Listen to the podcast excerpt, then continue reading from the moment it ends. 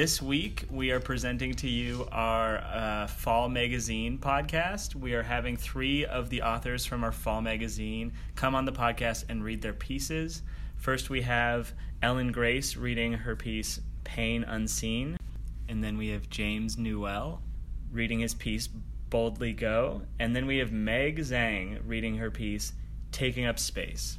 Thanks for listening.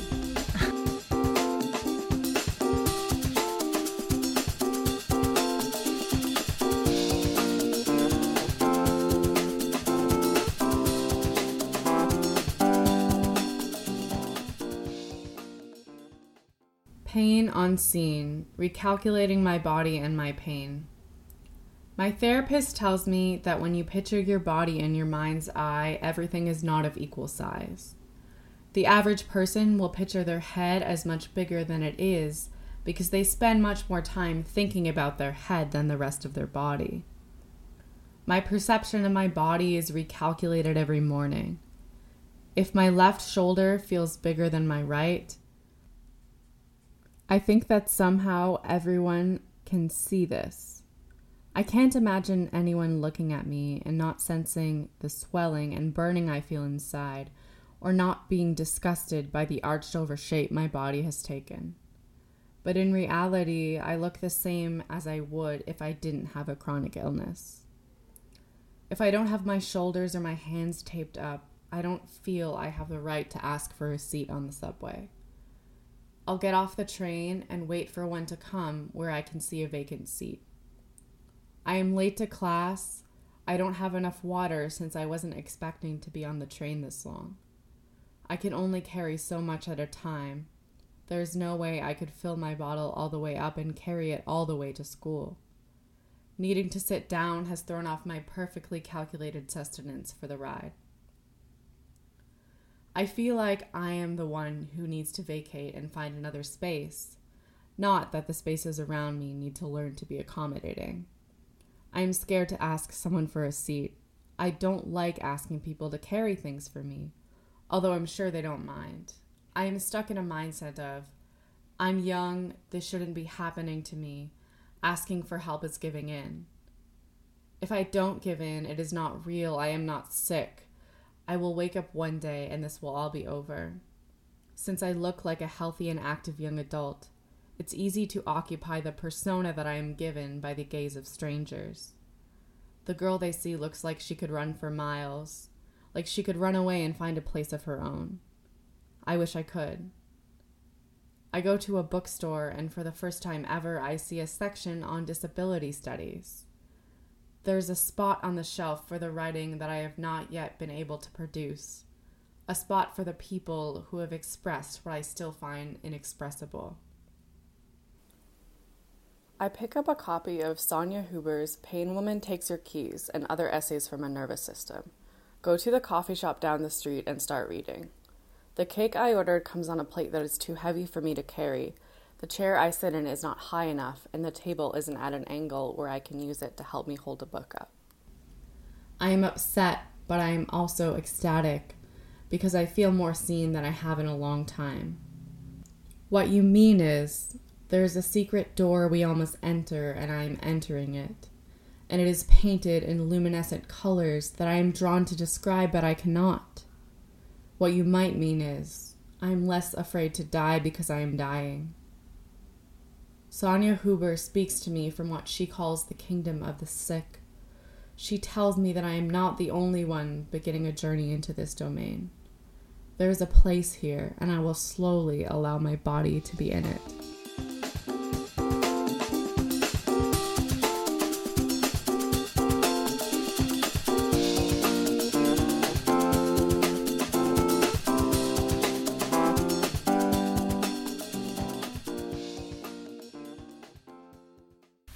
Look at it, burnt, pitted, the mindlessness, vacant contentment. I knew, but they've erased it. Edited, adjusted, subverted. Me, but I won't forget. That man on the stage, the human brain, that popinjay. Only my brain. What is brain? How can he die? Can I survive without him? The flesh and what you call the personality, a living mass who can find no rest, a hole in space, a body is a hole in space, of the mind, death. There is no pain, no pain. Does this make such a difference? You can't do it. No, I must. I must surrender myself. A brain, a brain, a mind, without me. If the image wasn't so ugly, it'd be laughable. Ugly. That's an honorable title. You're a sick man now, sir. He'll have all that inside him. There's no room, almost as if we were two. Keep closing, keep closing. He's too close. He burned up. My negative self. I could have called you friend, but permit me the glory of the kill instead. Two men, different, but a body is a hole in the universe, not not a hole, a door. And space, the final we heard that you might have rooms for us. No room, no, no room. But I want to be free and unchained, the human body, my mind. I want to be not of the body, like a chain, one break and it all collapses. No room, you kill them. Murderers. Oxygen and nitrogen, atmosphere. Can we breathe? No life forms, no air, possibly hidden in the box. There, what is it? A light, rising. What is it? Is it a hand stopped in space? There's a strange cloud in my mind. Round trip time. Calm, calm. He's beginning to sleep again. The hand descends. We're burning up. Sleep forever, forever and forever. We're burning up. You need sleep. I'm losing an officer. Space. Collapses. I can't let you force me down there.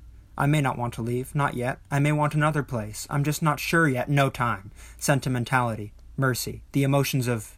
The emotions of. Joy to you, friend. You will know the peace. It's a proven killer. Murderers! Murderer completely uninhabited desolate but rich. There will only be one of you in the end. Pray that you die easily. Space, the pain is gone. Closing, you must open. My mind, how can he die?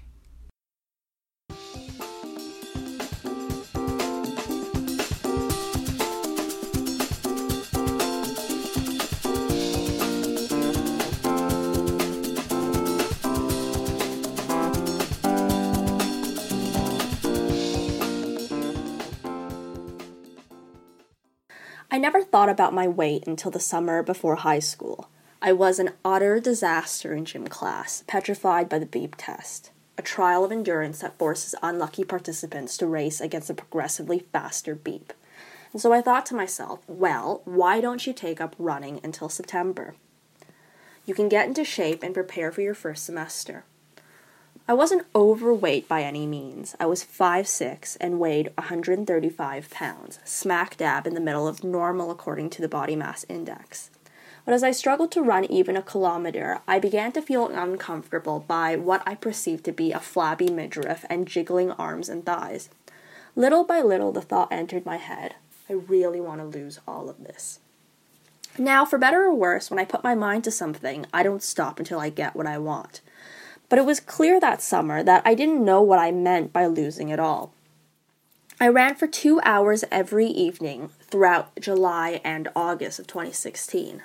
I limited myself to boiled vegetables, no oil allowed, lean plant based protein, and carefully measured portions of rice. I even purchased a food scale.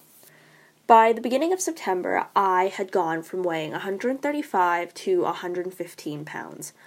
I went down two clothing sizes. Despite this dramatic weight loss, I remember not feeling any satisfaction. There were still parts of my body that were too big for my liking. From that point forward, the size of my body was always on my mind. I always felt too big, like some cancerous tumor metastasizing beyond control. In high school, I incorporated HIIT workouts, high intensity interval training, into my daily routine.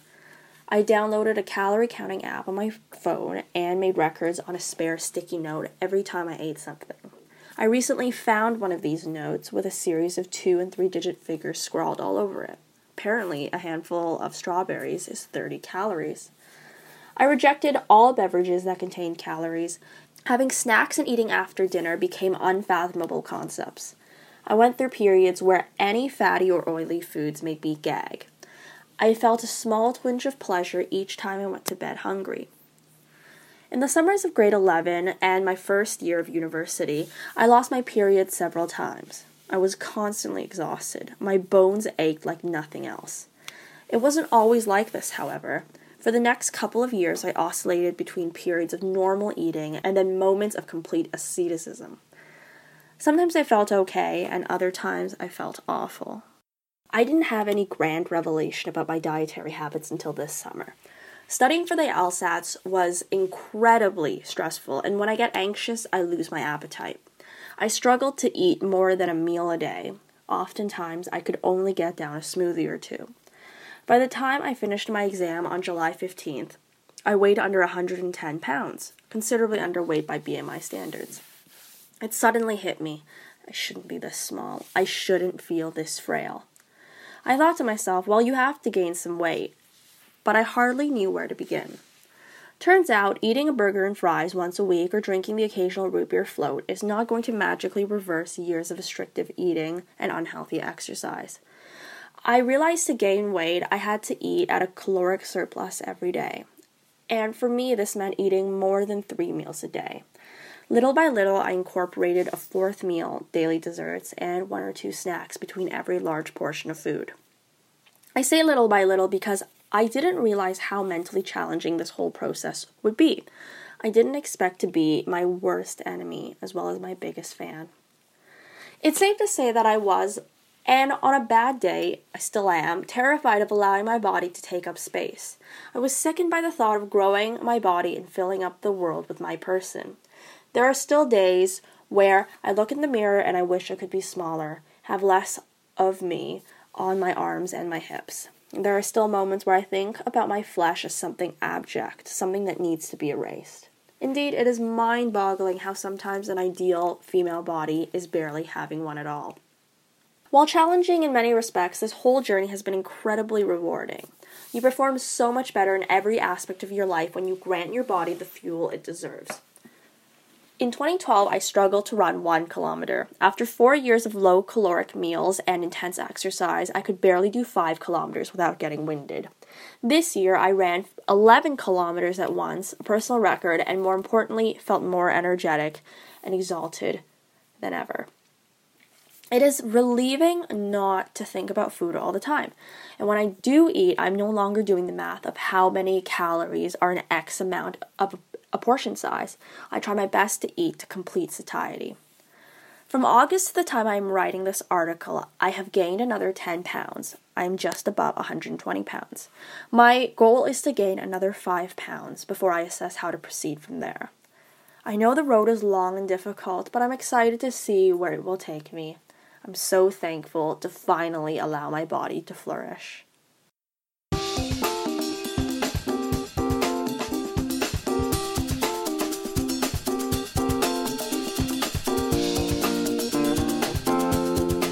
We would like to thank Ellen, James, and Meg once again for contributing their work to the Strandcast, and thank you all so much for listening.